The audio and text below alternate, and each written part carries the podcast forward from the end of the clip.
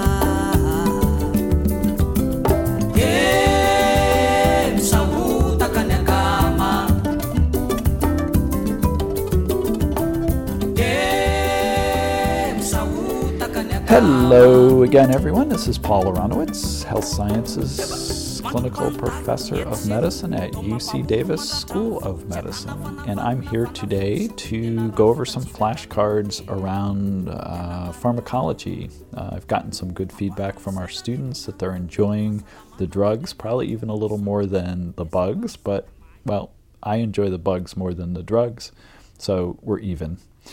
So, first case is a 31 year old woman who presents to the emergency department with unilateral vision loss and right arm weakness. And did I say these are pharmacology cards? So, we're thinking drugs here, not bugs. So, she presents with unilateral vision loss and right arm weakness. She's only 31.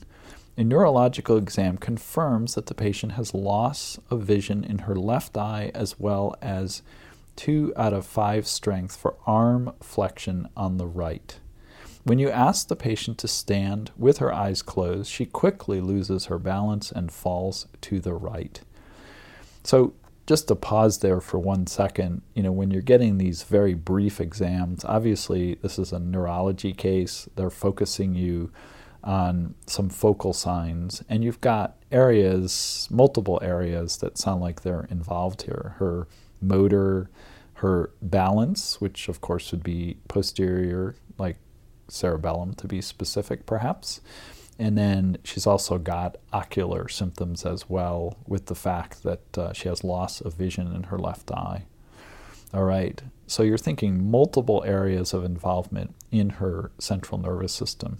When you ask, oops, sorry, you already talked about the fact that she falls to the right. So you're concerned for demyelinating disease. And so you obtain a brain MRI which shows several hyperintense plaques in the periventricular area. You discuss the findings with the patient and tell her that in addition to potentially needing long term medication to prevent disease progression, she will need acute treatment to decrease the inflammation in her central nervous system. So, what first of all, what disease are you thinking she has? And if you're thinking multiple sclerosis, that would be correct. It used to be that um, you had to have uh, things separated in time and space. So, like a flare and then another flare three or six or 12 months later. But the thinking has uh, come around on that. And if it looks like and acts like multiple sclerosis on the first episode, you can certainly raise that specter. So this is not an unreasonable jump here.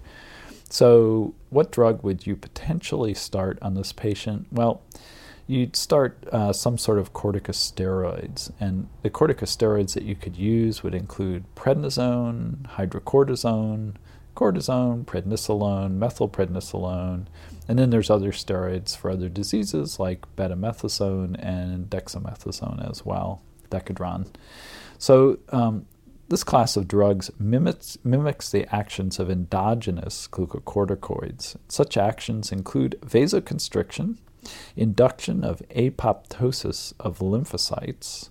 Remember, apoptosis, great term, means kind of causes these poor lymphocytes to die and explode. The stimulation of hepatic gluconeogenesis is also an effect of these glucocorticoids uh, and protein catabolism as well as the inhibition of prostaglandin and leukotriene formation through inhibition of phospholipase A2 and the stimulation of gastric acid and pepsin production. Gosh, if you were able to remember all those things that I just listed, you'd be golden during your third year of clerkships because those are the basis for a lot of the side effects as well as the benefits of giving patients uh, glucocorticoids for various diseases. Clinical uses, so feel free to play me back again if you can stand listening to my voice. Clinical uses glucocorticoids are used in the treatment of adrenocortical in, easy for me to say adrenocortical insufficiency, allergic reactions, collagen vascular disorders such as lupus, rheumatoid arthritis, and polymyositis, inflammatory bowel disease, ITP, arthritis, multiple sclerosis, which we're talking here perhaps, asthma, nephrotic syndrome, and spinal cord compression. Other uses include the diagnosis of Cushing syndrome, stimulation of fetal lung maturity, treatment of leukemia and lymphoma, which they're part of the chemotherapeutic regimen. They're never just given alone, of course, uh, and immunosuppression in organ transplants. So, amazing drug, amazing number of side effects, however. So, let's just address a few of those side effects. Symptoms of because you could you will get asked about this on the steps. There's just no way around it. So no glucocorticoids. We use them all the time in medicine. It's insane. Symptoms of cushing syndrome uh, so side effects here. Sym- symptoms of cushing syndrome osteoporosis, hypertension, psychosis, and irritability, increased susceptibility to infection, hyperglycemia, we see this all the time, fat redistribution, so called buffalo hump, fat pad at the back of the neck, development of central obesity, moon faces, you know, that round face, characteristic edematous facial appearance. And then there's thinning of the skin with development of striae, impaired wound healing, peptic ulcer disease, peripheral muscle wasting, and edema. So, man, for all the benefits, there's so many nasty side effects with this drug, and your patients will be happy to tell you about them for sure because they're not unnoticeable. Okay, so other drugs just to be aware of is uh, beclomethasone. That's a is an inhaled glucocorticoid that is used to treat chronic asthma, and because the drug is inhaled and not administered systemically, side effects are minimal. They can get thrush is probably the biggest one, you know, oral candidiasis. Uh, although steroids are known to be anti inflammatory, they may paradoxically cause an increase in the white blood count by decreasing leukocyte margination. Um, so that's something we see all the time too, and you should be aware of it. So we frequently will look for another source of what's causing the leukocytosis, but then we blame it on the steroids. All right. So glucocorticoids, know that drug. Listen to that part of this podcast again if you need to. Got to get that stuff down. All right, case two in pharmacology. A 52 year old woman presents to your rheumatology clinic for follow up of her systemic lupus erythematosus. The course of her illness has been complicated by the development of lupus nephritis, for which she has been on a few different immunosuppressive drugs. Laboratory studies today confirm continued hematuria and proteinuria with worsening renal function tests. You tell her that you have spoken with her nephrologist and that you would like to start her on another immunosuppressant medication to treat her condition. She asks how this medication works, and you explain that it decreases lymphocyte proliferation by inhibiting inosine monophosphate dehydrogenase, which is an enzyme involved in purine synthesis. Come now, would you really explain to a patient that? I don't know, but at least maybe it would be in your brain while you were telling them something else. So, what medication are we talking about here? That's right, we're talking about mycophenolate mofetil, which is metabolized to mycophenolic acid in the liver. It acts to inhibit inosine monophosphate dehydrogenase, an enzyme involved in GMP synthesis in the de novo pathway of purine synthesis. Without GMP, DNA synthesis within B and T cells is decreased, and hence cellular proliferation of B and T cells is also decreased. So the clinical uses, uh, you can use it as an immunosuppressant in transplant patients. That's probably where we see it used the most, by the way. It's also used to treat autoimmune disorders like psoriasis and lupus. Side effects you get allergic reactions, hypertension, increased susceptibility to infection, especially cytomegalovirus infection, pancytopenia, and gastrointestinal upset.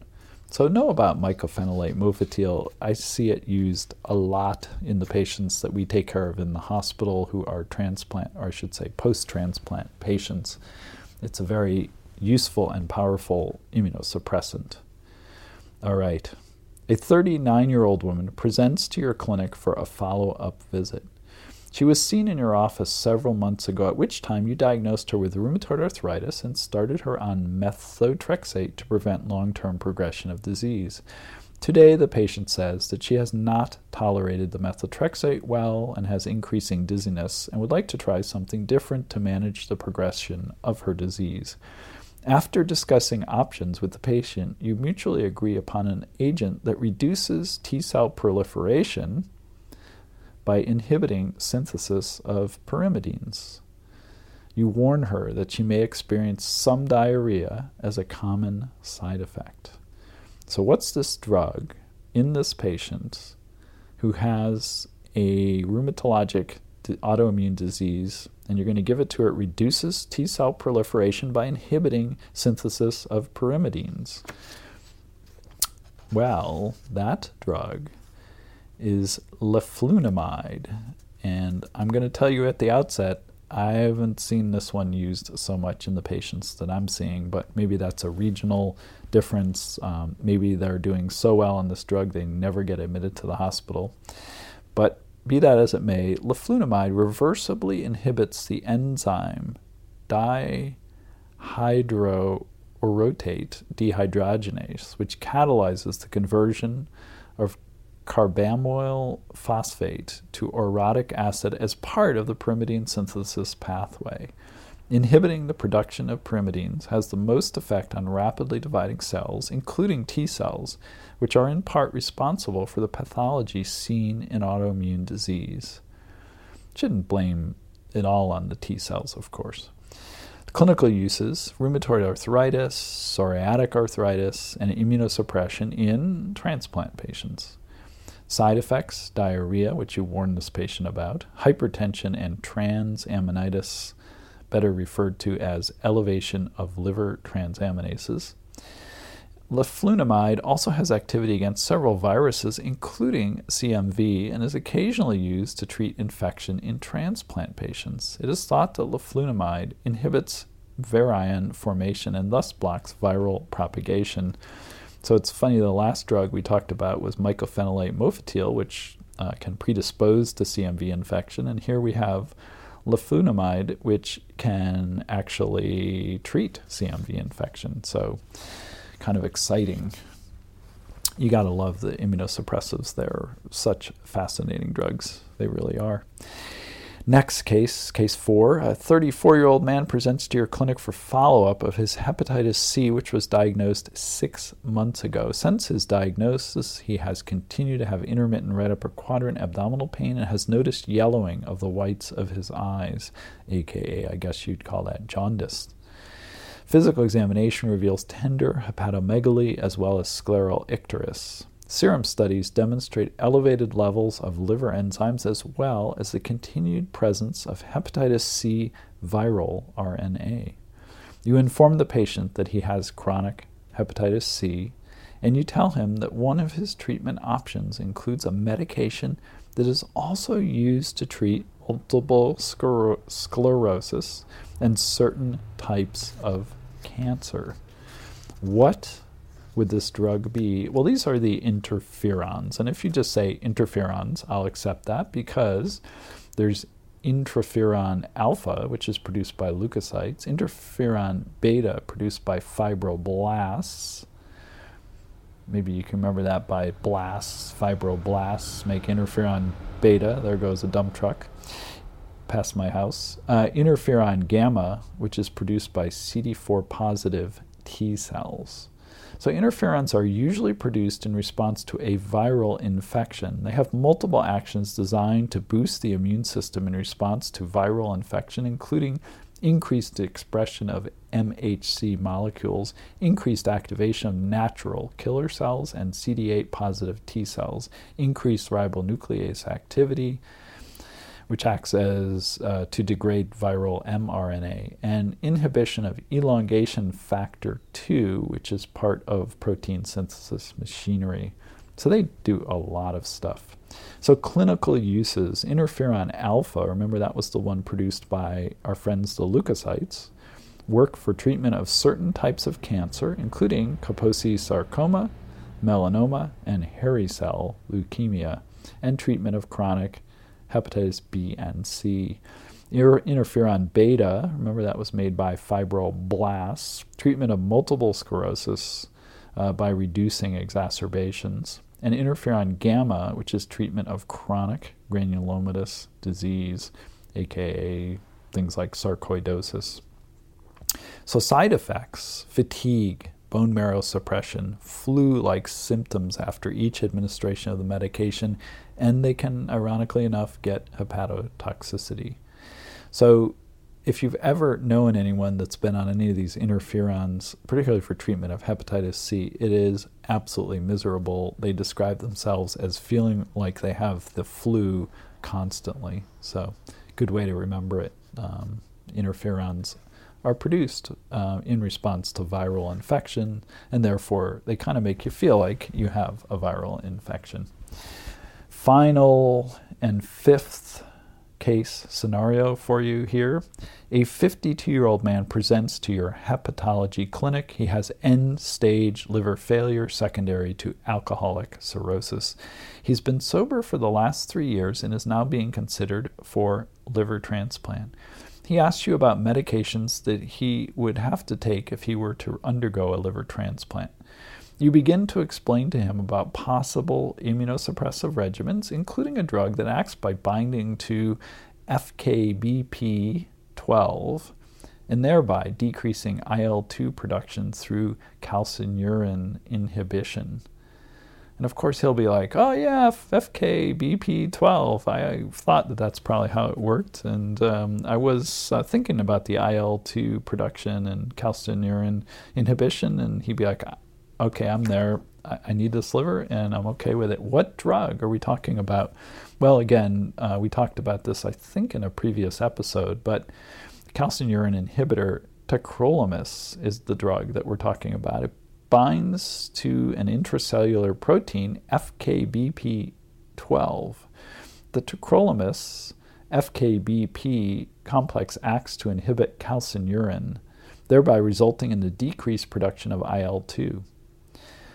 IL 2 or interleukin 2 production is decreased, and this results in the decreased proliferation, differentiation, and activation of T cells thereby leading to the decreased production of other cytokines.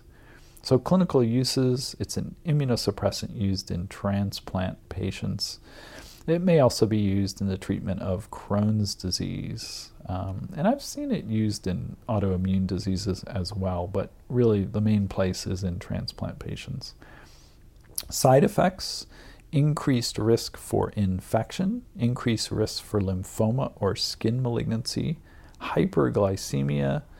It, ironically enough, can cause nephrotoxicity, which is sometimes hard to tease out in patients who have a kidney transplant and you're not sure whether it's rejection or that they're getting too much tacrolimus and need something else.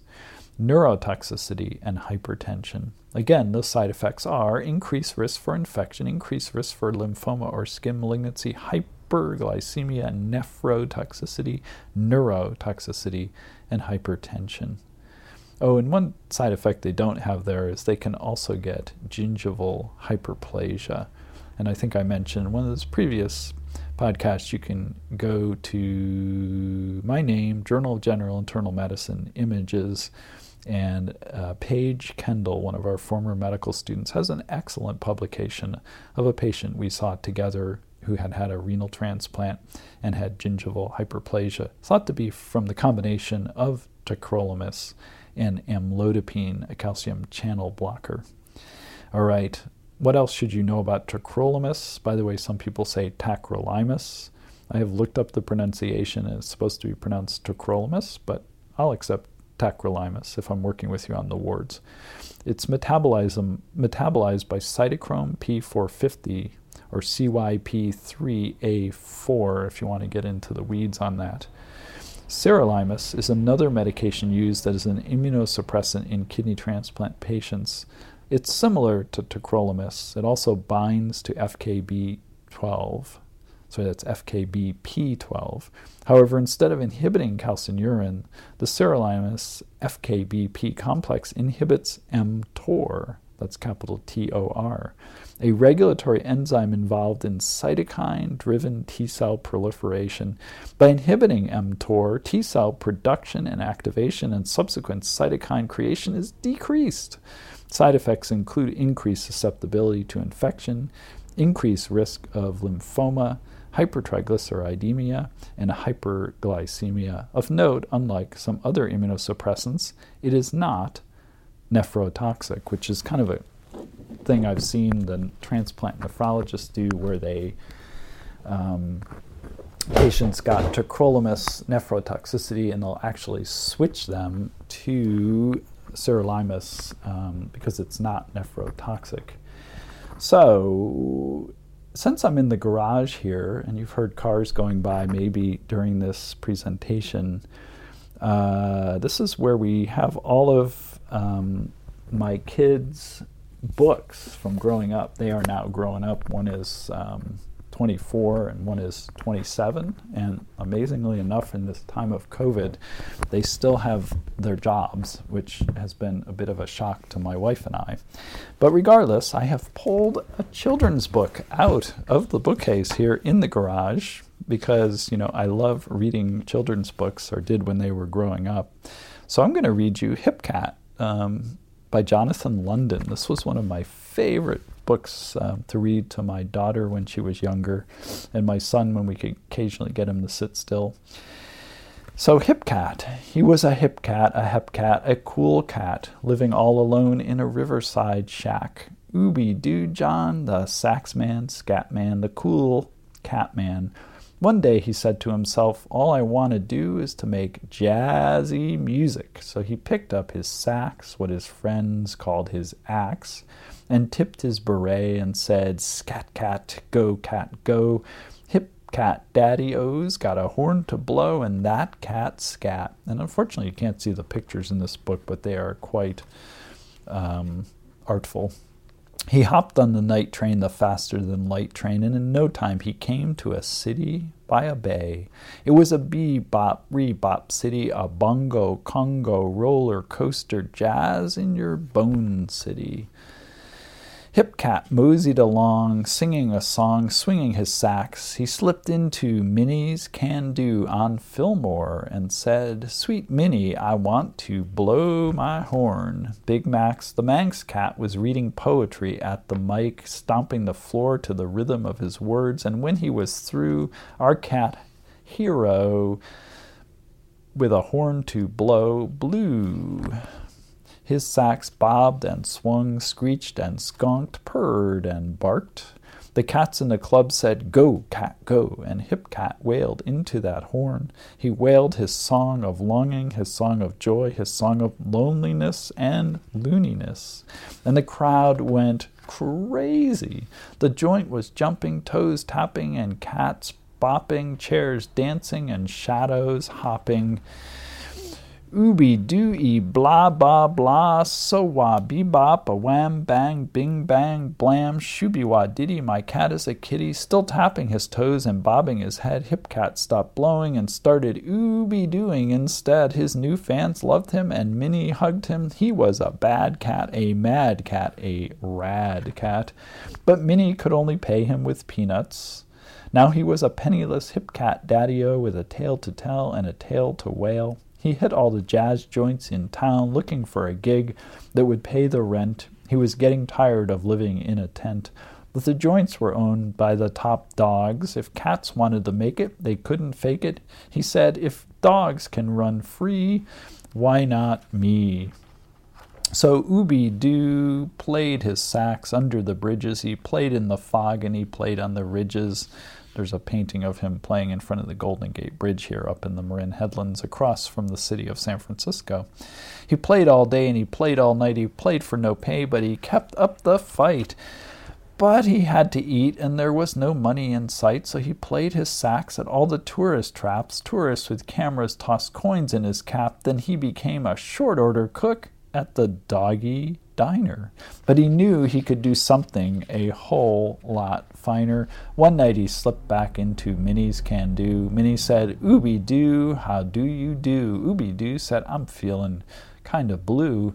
Minnie said, Sing it, you can do. Big Max and some Minx cats and cats in Minx were jamming on their axes, playing some licks. They said, Who's that cat? The cat from the sticks. Then they remembered and shouted, Ooby doo, do what you do, let the cats out of the zoo. So he blew his horn, all bluesy and forlorn. Then he started singing better than ever, remembering the river where he was born ooby dooey blah blah blah so wah bebop a wham a bing bam blam shooby wah diddy my cat is a kitty ooby dooey blah. Then ooby doo blew everybody away with his horn. And pretty soon word got around even the top dogs paid top dollar for ooby doo to wail at all the clubs he played in The Hungry I, he played in The Hungry You, he played in The Purple Onion, and when he was through, the crowds went hog wild. Now, wherever he went, he went in style. He tore down his tent and paid the rent. He ate tall ice creams and paid all his bills. They called him a jazz magician, a great musician, and a poet of the blues. And when he rode the cable cars over the hills, his feet flew out in his shiny new shoes. Ooby Doo shouted, Do what you do to love to do and do it well. He was a hip cat daddy-o with a tale to tell. He told it with his music and his ooby doo wah diddy wah shooby wah day. My cat is a kitty and we play all day. Even the fat cats and the river cats back home listened to his music on the radio. They called him one cool daddy-o. He was a hip cat, a hip cat, a cool cat, a mad, bad, rad cat. Ooby doo, John the sax man, scat man, the long, sleek Catman. The end. Boy, if you can get this book, it has the greatest illustrations by Woodleigh Hubbard, and again, it's written by Jonathan London. If you have kids, nephews, nieces, or if you just love children's books as much as I do, that's it for today. I'll see you next time, and I'm going to take you out of here with some jazz. Of course, we have to have jazz. And why don't we see how we do with some Stan Getz?